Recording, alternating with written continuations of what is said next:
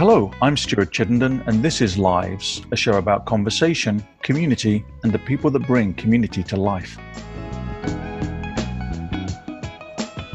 My guest today is talent and H R leader, Jason Lauritsen. Our conversation is being recorded by Zoom. Jason Lauritsen is a keynote speaker, author, and consultant. He is an employee engagement and performance management expert who passionately believes that work can and should be a fulfilling experience for every employee. As well as being a former corporate executive and entrepreneur, Jason led the research team for Quantum Workplaces' Best Places to Work program for three years. There, he studied the employee experience at thousands of companies to understand what the best workplaces in the world do differently than the rest to engage their employees. Jason is the author of the books Unlocking High Performance, How to Use Performance Management to Engage and Empower Employees to Reach Their Full Potential, and Social Gravity, Harnessing the Natural Laws of Relationships. Jason is someone who will challenge you to think differently. And I know that because, full disclosure, as well as admiring Jason's expertise, I count him as a friend and mentor. Jason, welcome to the show. Thanks for having me, Stuart. We know the world is broken right now, and that includes the world of work. We're recording this during the COVID nineteen pandemic, so inevitably that will color much of our conversation. But to start, I want to set the scene for listeners. And so before we think about the future of work, I just want to think about what, what the past of work was like. So would you mind just describing a little bit about what employee engagement and performance management meant for workplaces, business owners, employees? Wow.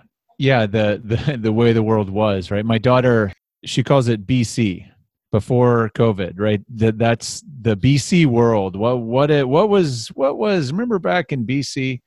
So employee engagement and performance management, I think, are, you know, if I, if I really simplify it, these are the things that we do to create an experience of work for the employee that helps them to do their best work, to find success in what they are asked to do for work or as work, whatever that happens to be, whether you're begging groceries or you're, you know, doing rocket science, and to do it in a way or in an environment that hopefully supports you and makes you feel like it's a fulfilling experience. So that that would be the aspiration of what employee engagement is and what performance management is. I wouldn't say that that's necessarily how it's been interpreted or enforced, but that's what it's that's the aspiration.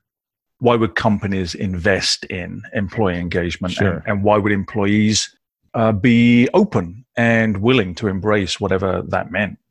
If we really want to step back, sort of zoom out for a minute, the practices of, so let's set employee engagement aside for a second, because employee engagement for all intents and purposes didn't exist as a as an idea or a practice until about thirty years ago.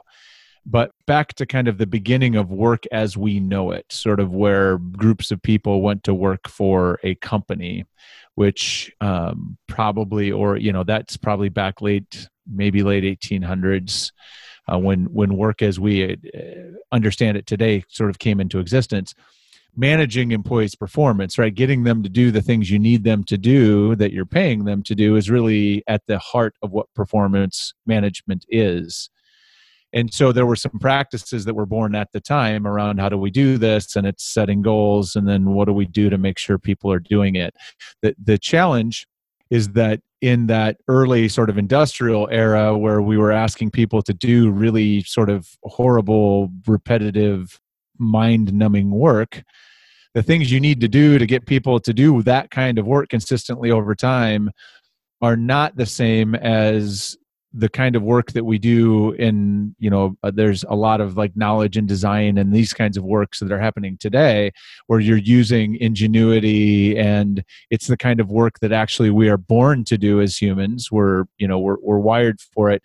The kinds of practices that you should be using to help people perform better in that circumstance and that kind of work, modern era, are very different. And yet there's still a lot. So much of what's broken, or much of what we've pulled forward, is we've pulled a lot of the practices from those early days of, of management and performance management into current day. And I would say the work that I do around performance management and engagement is is figuring out how to sort of undo that and reimagine it so that we can approach management and organizational, how we build and manage and enable work in a way that actually is good for humans. I'm pleased that you sort of zoomed us out a little bit just to look back in time and to see how we've traveled to the place we were at, B C. But I think it's fair to say that, yes, you craft a particular niche for yourself around what we might think of in the industry as employee engagement, performance management, that sort of thing. But I think it's fair to say that your broader lens as an expert and decades of experience in the field is really about people and how people work. You've alluded to some of the reasons why the corporate world in America arrived at a place where they were perpetuating perhaps some um, old forms of how people encountered the workplace. So before we talk about how the pandemic is maybe giving us a new opportunity to think about the future of work, um, what are some of the things that you are perhaps identifying as broken and you're happy to perhaps see now ripe to be discarded? It's so interesting um, to be to be where we are. Having come through the last, you know, seven weeks or uh, what, seven years of COVID, whatever it feels like today, COVID time, um, I can tell you, I, I have a pretty specific count because I'm schooling my children, and I every week, like they remind me, like, geez, do we still have to do this? I'm like, listen, I don't like it any more than you do. Let's just get through this. Um, but I find it increasingly difficult to kind of hold in my mind the realities that were B C and and the realities that are and what's becoming. I think here's what it here's what it keeps coming back to for me is that so much of what was broken about what we were doing, and that's where, like, when you opened up, you know, the world is broken and work is broken and whatever, and it's like, well, the world was broken and work was broken. It's just, you know, we threw gasoline on the fire and it's gotten hotter, and we can now see the the brokenness more clearly. And I think that's really, really true for work. So in answer to your question, I would say one of the things that has been revealed, um, I think, through the pandemic response and what's happened that was there before is a massive lack of trust. Um, trust was broken, and it's been broken. It's been broken from the very beginning because the the processes that we were that were built to manage work or to manage employees from the very, very beginning made the assumption that if we don't, as an organization, as a leadership group, as a manager, if I don't force you to do the right things, if I don't stay on top of you to do the right things, you will not do them because you are inherently untrustworthy. We start with that assumption, and then the entire system was built on that. Well, in that day and age, it made sense on some level because the work was really terrible. Like, it sucked, and they were working long hours in terrible conditions, getting not paid anything. And so it made some sense that you had to really be obsessive about making sure people were continuing to stay in it. But that we never really got through that. And so you see this playing out today when companies had to send people to to their home office. Like, well, we have to send everybody to work from home. And the biggest concern is, well, how are we going to know they're getting their work done? How are we going to know that they're going to work? And it's like a giant trust fall exercise that we put work through over the last, you know, two months. And it's been a massive failure because the managers won't even fall. They they have so little trust in their employees. They won't, and that's why you see all these, like, worrying about productivity and worrying about getting things done. And yet, at the same token, I just had this this uh, on my my webcast last month. I had a guest named Ben Waber, who uh, is a co-founder and and uh, leads a company called Humanize, and they have enormous data sets that they analyze for companies around how work happens, and and they they analyze data that's already there, like in your calendars and emails, like macro level stuff, and they look at trends. And what they've found over the years of studying this, and they've studied across, like, you know, lots of companies, U S, Europe, and beyond. And what they found is when people go from the office to the home, regardless of what you do, regardless of what you do from a management perspective, from a process perspective, the amount of focused work that they complete is the same. doesn't change. People just get it done.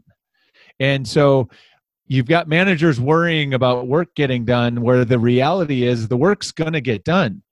People are going to do the work. And the really hard reality, if you're a manager, is that people have been finding ways to overcome your terrible management for years to get their work done. Now they get to go to an environment where the worst thing they have to deal with is their kid's school, which is probably a lot better than the nonsense that you've been pulling on them.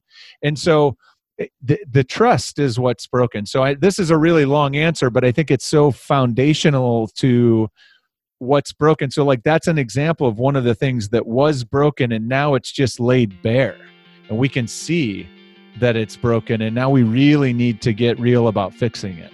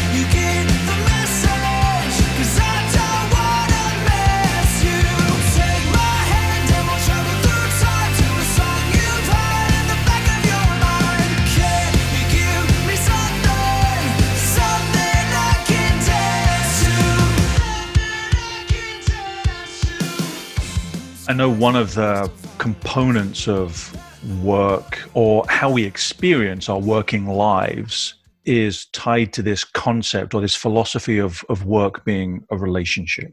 Mm-hmm.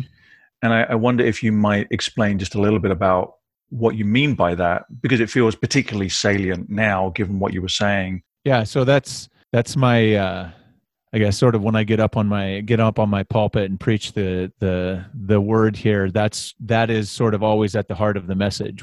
And the way that I came to that was during my in my bio, you talked about this time at Quantum where I was um, I got the opportunity to lead the Best Places to Work team, and one of the things that happened every year, Quantum uses. Um, For those not familiar with Quantum Workplace, they're an H R technology company. They build employee feedback tools. One of them is an employee survey. And so we use this survey to be the instrument that employees complete when their company's participating in a Best Place to Work contest. So we're collecting hundreds of thousands of employee survey responses every year. And then at the end of the year, uh, Quantum Workplace does a like trends report, looks at all this data to see what things are most strongly correlated to overall satisfaction and engagement for employees across the U S What I started to notice through looking at that data every year, and I and it it shouldn't have been that big of a surprise, but I guess what I started to realize is that the the stuff at the top of the list, there was always some things that kept showing up, things like feeling valued and trusted and cared for and respected, that were always they were always on the top ten. Like, and some other things would come in and out depending on economic conditions, um, but there was always those things. And what I came to realize and understand was that those are, those are, as you, as you um, suggested, they're relational.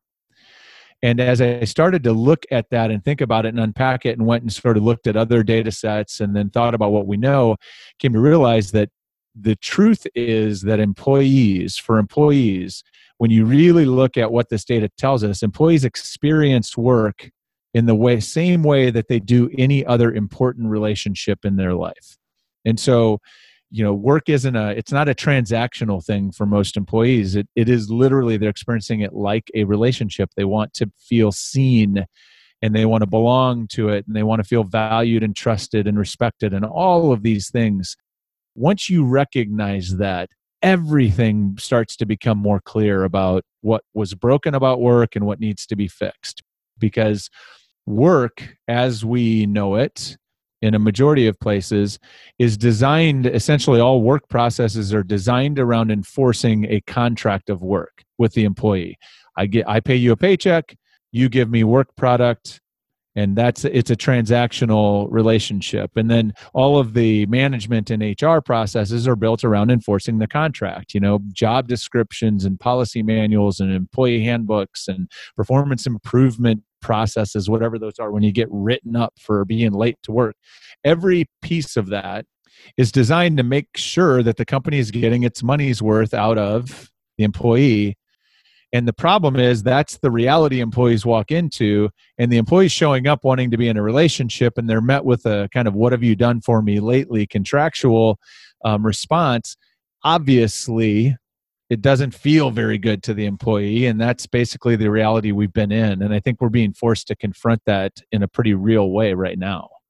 One aspect, it's a large aspect covering many things, but one aspect that's become clear are all the inequities that many different types of people, many different types of work face and were facing all the time, but it's been revealed really starkly now by the pandemic.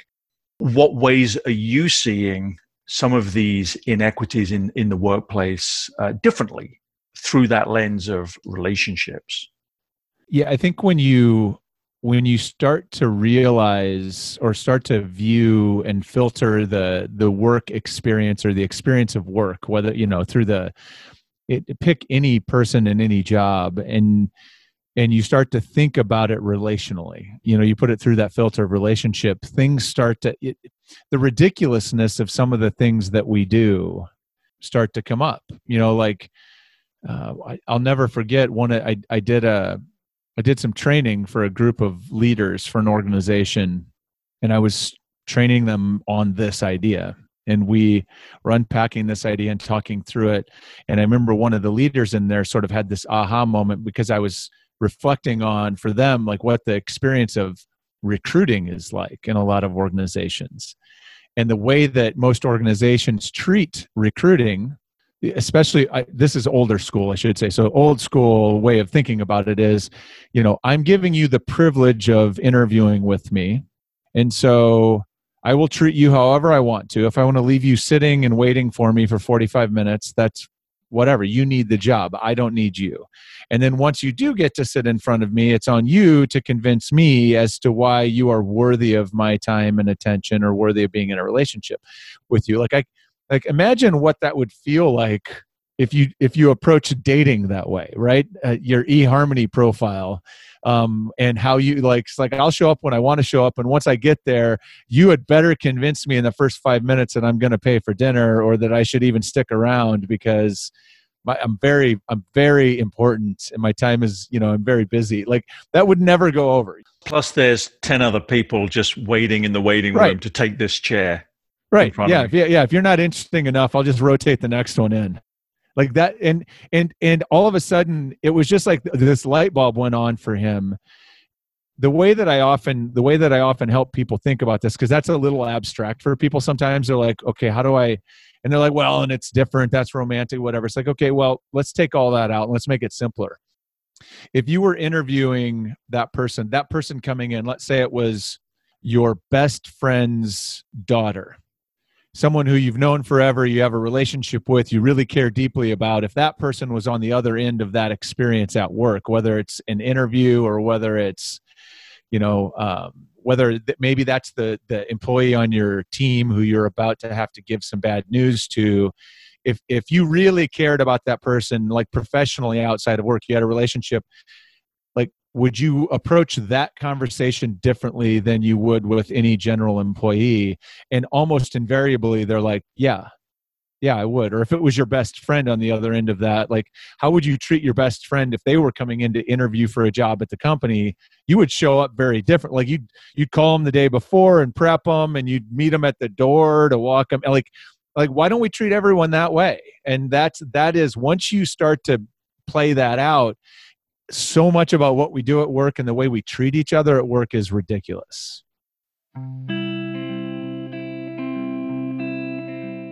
You are listening to Lives. We'll be back after the break. Take care of me and my fragile heart. It's yours to keep, but it can break apart.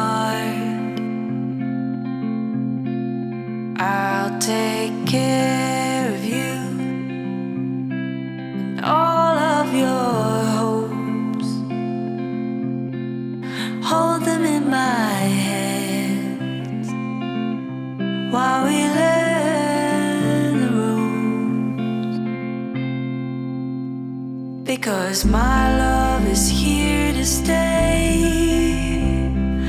Nothing could chase it away. And you, you are the keeper I'm needing to keep all my dreams. Keeper of my dreams. Hello, I'm Stuart Chittenden, and this is Lives. My guest today is talent and H R leader, Jason Lauritsen. Our conversation is being recorded by Zoom.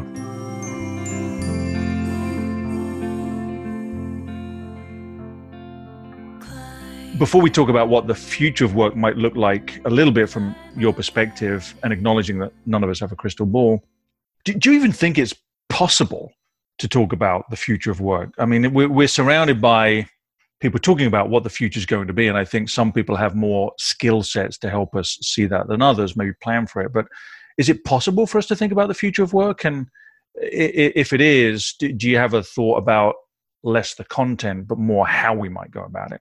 Well, we should endeavor to think about the future of work, even if it's hard. It's very, very hard. I mean, as you, you and I, our mutual friend, uh, Rebecca Ryan, who is a mentor and um, someone who has taught me how to think about the future, it's one of the hardest things to do, like doing it well. Now, let, let's separate. There's a lot of people, I would say, you said there's a lot of, you know, people talking about it or whatever. There's a lot of people that, you know, shoot off their mouth about the future and make bold predictions based on nothing.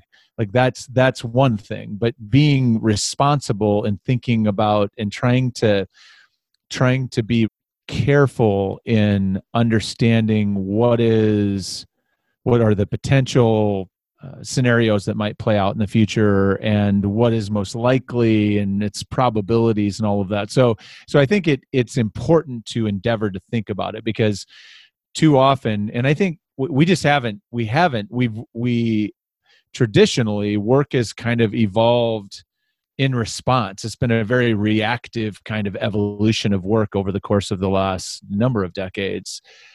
But things are moving too fast and changing too much for us not to be thinking about it. The, the, the difference, I think, with some of what where we're at today is that the future of work exists in, you know, one year and three year and five year increments. twenty year increments is really, really, really hard to think about. Um, so yes, I think we should. And I think when we, when we do think about it, it's about looking to what data and trends and reality is telling us. I think we, we sometimes get into magical thinking, and we sometimes get into, you know, telling ourselves fairy tales about what we wish would happen, which is fine. Like that's fun to have those kinds of conversations too, but I think it's more, it's much more valuable to look at what what the trend lines are pointing towards, and what could we, you know, based on those trend lines and based on what we know, what could we reasonably expect from a probability perspective to happen or play out?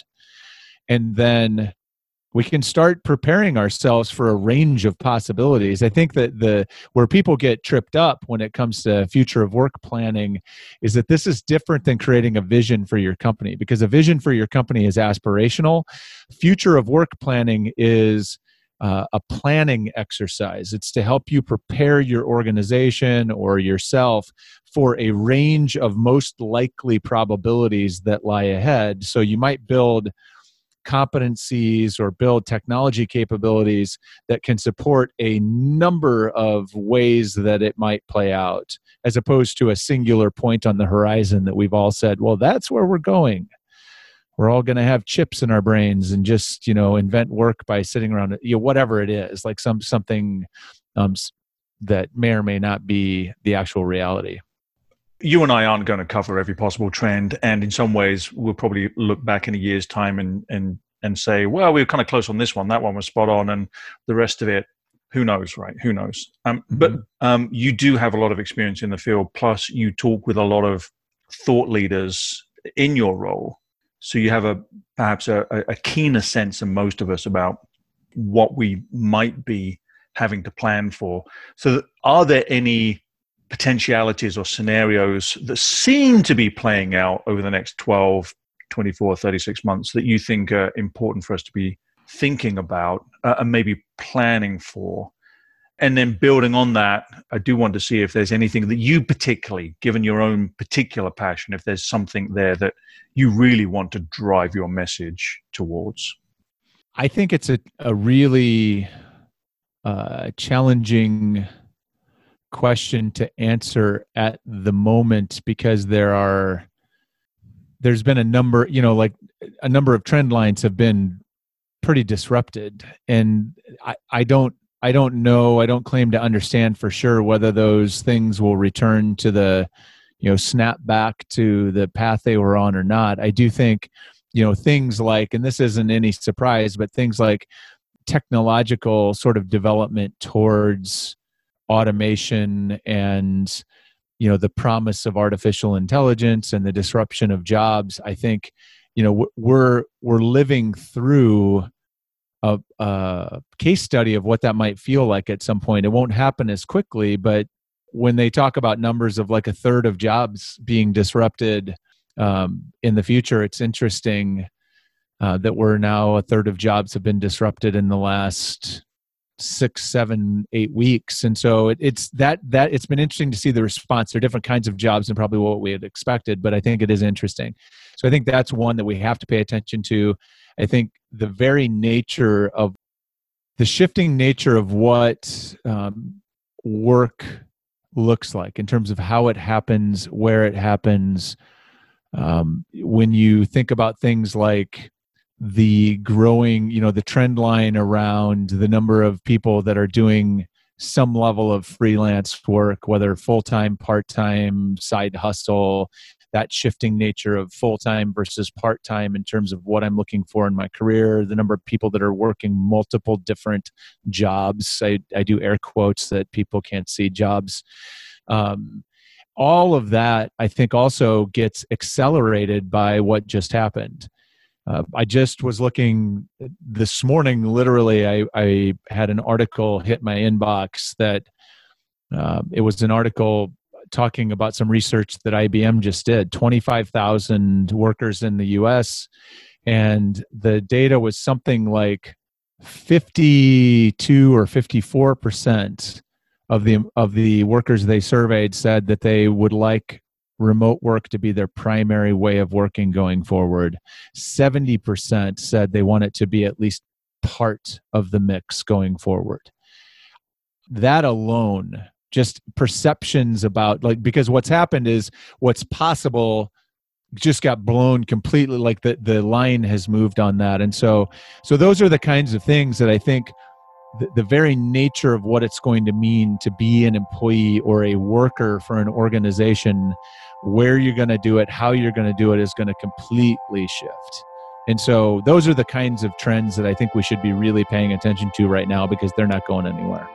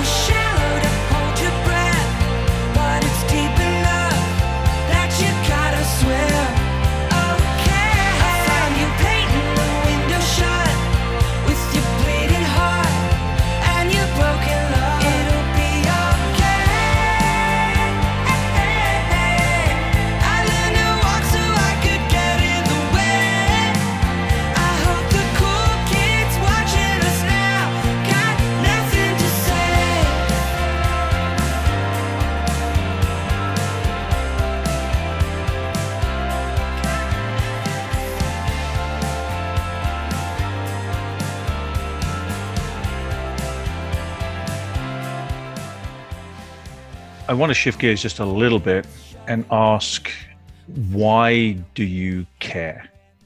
And I'm asking that question in the sense that there are many ways to craft a career, to make a living. And I think the very, very broad field of H R and talent management is essentially about people and people in the workplace. But I also think that H R can perhaps be perceived in a somewhat negative context by by workers and, and, and also by business owners and investors. But at its heart, it's about people. And you clearly have a passion for making life at work better for everybody. And I want to know why you care. I love that question. So probably two two things I, I would say. One is because I have seen and felt what a bad workplace does to a human being, a bad work experience, a bad boss. I, I've had, I've worked in some really terrible situations for some bad bosses, and it is soul crushing. And I know what that does. Like I've, I've, I've lived through the experience of, of, you know, I, I often tell the story about in, in one of my, uh, one of my trainings, I tell the story to kind of illustrate this point of like, why are we here? Why does this matter? And I tell the story about when I quit one of my corporate jobs. The day I put my my resignation in, I came home and I got home and uh, my wife sort of greeted me and was like, so, you know, tell me about your day. And we poured a glass of wine. And um, because she, I mean, it was no secret that I, I like, I really disliked this job. And we got to talking, and then we sat down and had dinner. And over the course of dinner, she looked across the table at me and said, "Man, it's good to see you smile." And it just like floored me. And it floored me because I thought I was compartmentalizing it. I thought I was protecting them from this experience I was having and how much it was impacting me.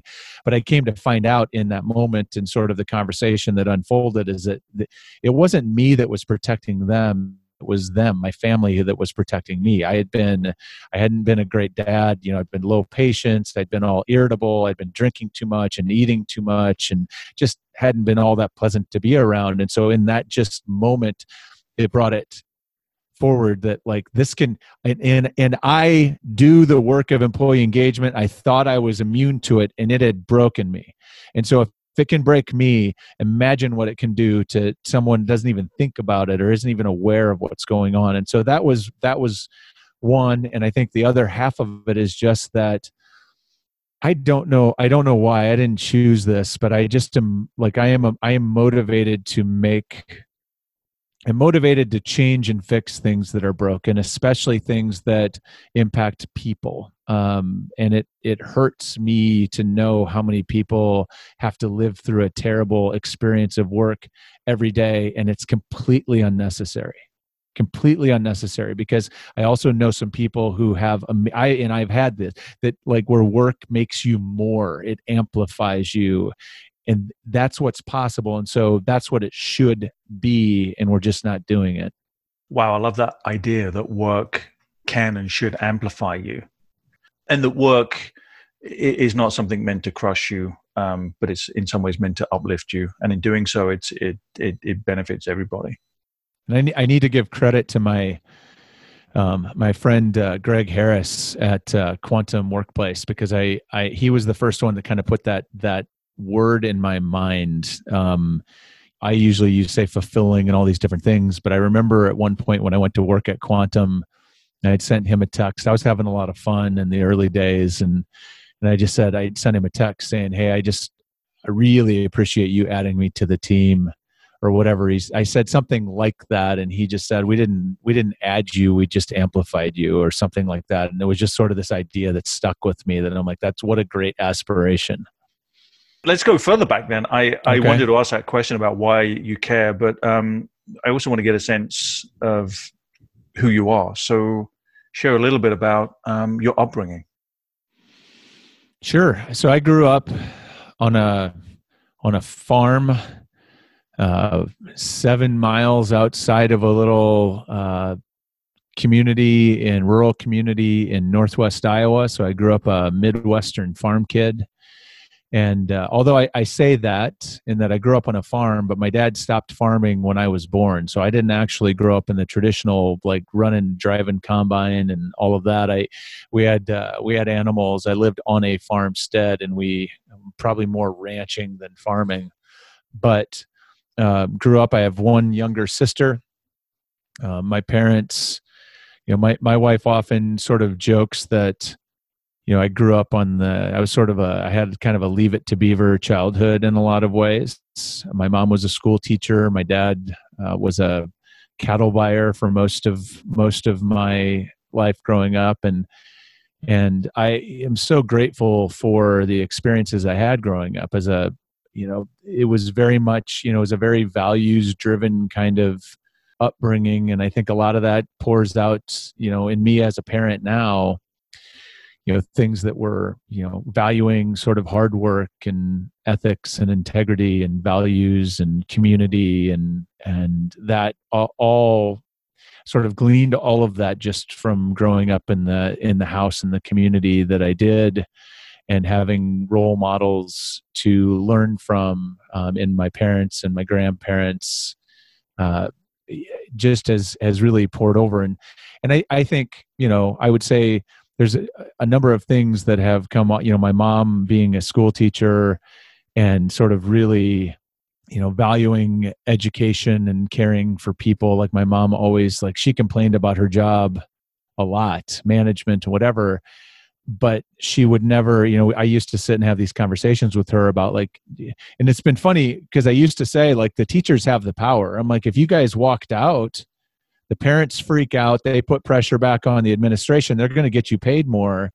but she could, she would never even consider it because she cared too much for the kids, right? That care for other people, I think, came really spilled over. And then my and, and my dad, I think, the lasting impact my dad left on me in a lot of ways is just the he always sort of, um, you know, I, I, one of the things is the the integrity piece is like you just there's a lot of things you can trade and a lot of things you can you can morph, but you never ever ever compromise your integrity, and that's lived with me forever. My dad was also kind of a guy that had a low tolerance for B S and unnecessary stuff, and so I think that has stuck with me too. But so yeah, my my childhood shaped me in a lot of really important ways.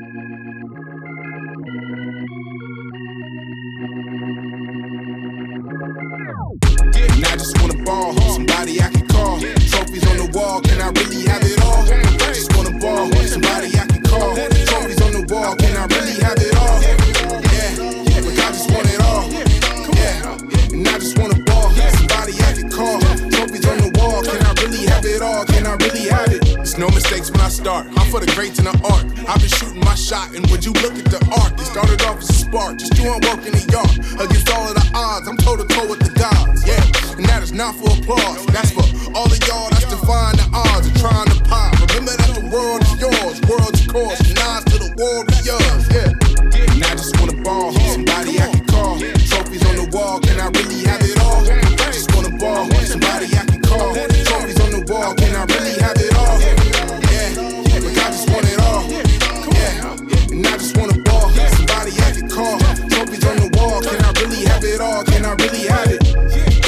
Fall and I know the league tipping off. Hong Kong, pay attention when you get involved. My songs is the anthem for the underdog.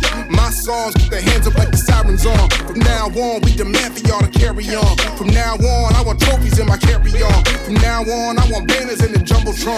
From now on, we the champs and the time is on. And I just want a ball, somebody I can call. Trophies on the wall, can I really have it all? I just want a ball, somebody I can call. Trophies on the wall, can I really have it all?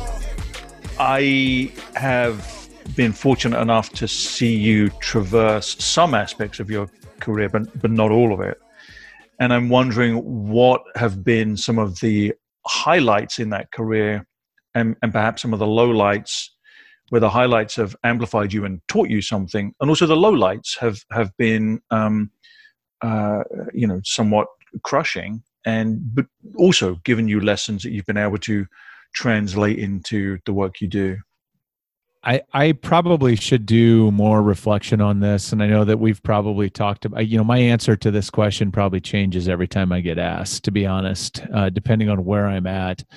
I've always been oriented. One of the things I've learned about myself over the years is that I am a, I am, I am so future oriented at times that I, I fail to, I failed, I like I'll miss things, or like I have people tell me stories about things that I was involved in. And I'm like, really? I'm like, I don't, that sounds really cool. I don't even remember being, you know, like I sometimes have those kinds of, like, my brain is so busy processing what's next that I've missed things. But I would say when I reflect on my career, I think the impact, the, the stuff that stands out to me is always achievement based. It's always, um, when we accomplish something that was either super important to me or that somebody, you know, that, that people didn't think was possible.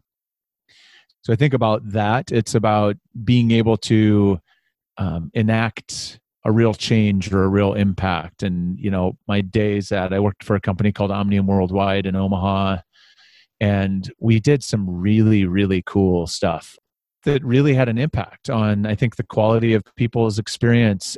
Those are the moments that stand out for me in terms of, of pride and excitement. And the moments that are the hardest were when I was stuck in a spot where I could see possibility, I could see potential. I knew what we, I knew what was possible, or I knew what we were capable of.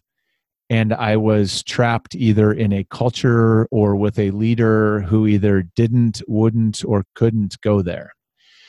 That's more about me than it is about the leader, to be honest. Like, you know, I, I at the time, I blamed the leader, and I would rage and was angry with some people that I worked for. But in hindsight, that's all about me. And so the only way that I could ever get to just like being happy all the time is unburdening myself with this burden of having a boss. Like I had to do my own thing. That way I live in pure accountability. So like the economy has fallen apart. My business has blown up and changed dramatically in the last two months. And you know what? It's on me to, to figure that out. And I love that. I will either succeed or fail based on the decisions I make, not on some boss that can't see the genius of my, whatever it is that I'm trying to see at the time. Like I got to go do it. And so that's what makes me happy. I'm glad you went there, because you talked about being future oriented, future thinking. And we've been talking broadly about possible future of work mm-hmm. and what we might hope and aspire to see in that landscape. But I guess I want to finish with asking you a more personal question, because we've talked about thirty-three million people unemployed. Uh, many of us are working out different ways that we can reconfigure what was lying ahead of us as a predictable work, uh, work stream, workplace, work lifestyle. But as you said, this this is all blown up. And, and I know that this applies to you too. You're a business mm-hmm. person for yourself, and all of a sudden the world doesn't look the same. So I'm wondering if you wouldn't mind just sharing how you're thinking about the future of your work. Sure. I, I make my living partly as a professional speaker. That's a chunk of my business. Partly as a, I call it a thought leader for hire. So, you know, a lot of, I do a lot of writing and speaking for people that, you know, um, want content to help them or their customers think better about employee engagement, workplace. And um, part of it, helping employers with, in, you know, creating better experience for their employees, whether that's, you know, management training or whatever, consulting. And all three of those, all three of those things were dramatically disrupted in a lot of different ways. And so as I, so thankfully, one of the trends that in my business that's, in, that is important, um, and I've been watching, is the move towards online experiences, online training, online collaboration, online events. And I've been investing in that um, knowledge in that area, competency, lots of different things in that area. I had plans this year to to launch products and, and move that way. So obviously the shifts have moved me pretty dramatically. I, there's no in-person events happening anytime in the near future. They keep canceling. Um, I and so when I think about that, I don't, you know, what I was realizing is the reality for me in the way that I'm thinking about it right now is that I have to find ways through online products or delivery, whatever, you know, whatever that looks like, facilitation, consultation, writing, events, whatever it is, I have to find a way to survive into early next year. Because my bet is that, you know, at what point, whenever point we have the promise of a vaccine in hand, that's when, and only then is when the big, you know, big conferences will start considering putting dates on the calendar. And when they start doing that, they start booking speakers and that sort of thing. Some of my business starts to restore. A lot of speakers aren't going to make it. Uh, I, and so I intend to be one of them that does. And so I'll still be there when they're ready. I also think in the interim, there's a lot of organizations that need help sorting this out.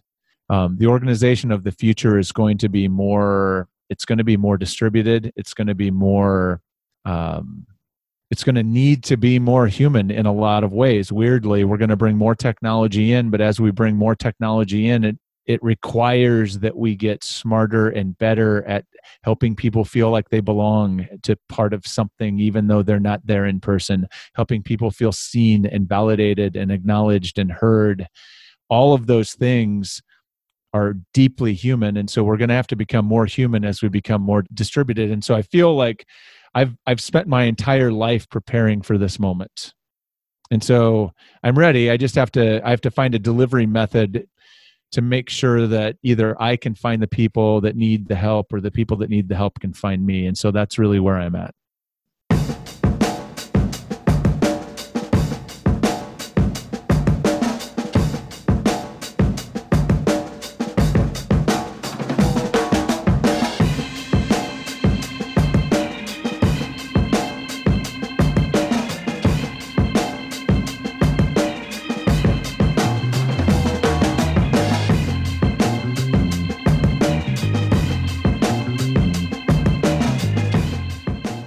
Guest today has been talent and H R leader Jason Lauritsen.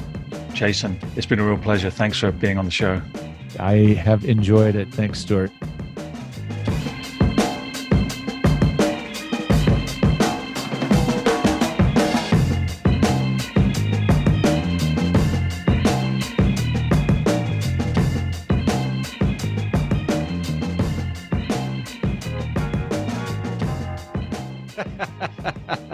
I think I'm, I think I've said enough, said plenty. That's the end of this week's show. Our sound engineers are Mark McGaw and Dalimar McTizic. I'm your host and producer, Stuart Chittenden. Live's radio show is an executive production of Squish Talks. Find links to podcasts of this and previous shows via our Instagram and Facebook profiles at Lives Radio Show. Join me next week for more conversation, community, and the people that bring community to life.